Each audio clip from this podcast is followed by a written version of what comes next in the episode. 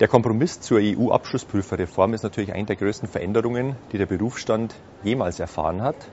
Und dementsprechend kontrovers wird er auch unter den Vertretern der äh, Wirtschafts Wirtschaftsprüfungsgesellschaften, der großen Gesellschaften, der kleineren Gesellschaften, aber auch der Vertreter der Organe, der Vorstände und der Aufsichtsräte diskutiert. Die Veränderung ist riesig und jeder nimmt es auch so zur Kenntnis, auch wenn die Ausgestaltung insgesamt natürlich immer noch verhältnismäßig unklar ist.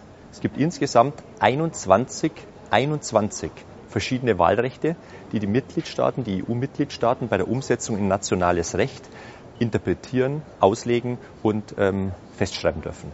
Diese 21 Wahlrechte betreffen teilweise wahnsinnig wichtige Themen, wie zum Beispiel die Länge des Bestellzykluses für den Abschlussprüfer.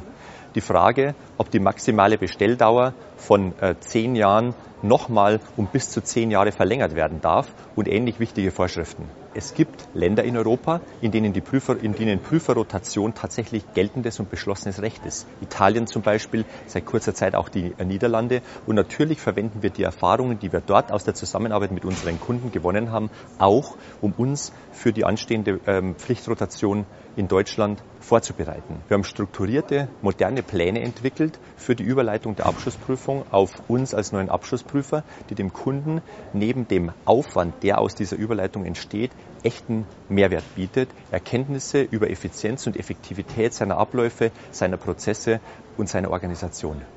Mein Ratschlag also, keine Angst vor der Rotation. Ruhe bewahren, fundiert analysieren, in die Diskussion zwischen den Aufsichtsorganen, dem Vorstand und den Abschlussprüfer eintreten und einen detaillierten, langfristigen und konstruktiven Überleitungsplan für die Umsetzung der EU-Abschlussprüferreform im Unternehmen entwickeln.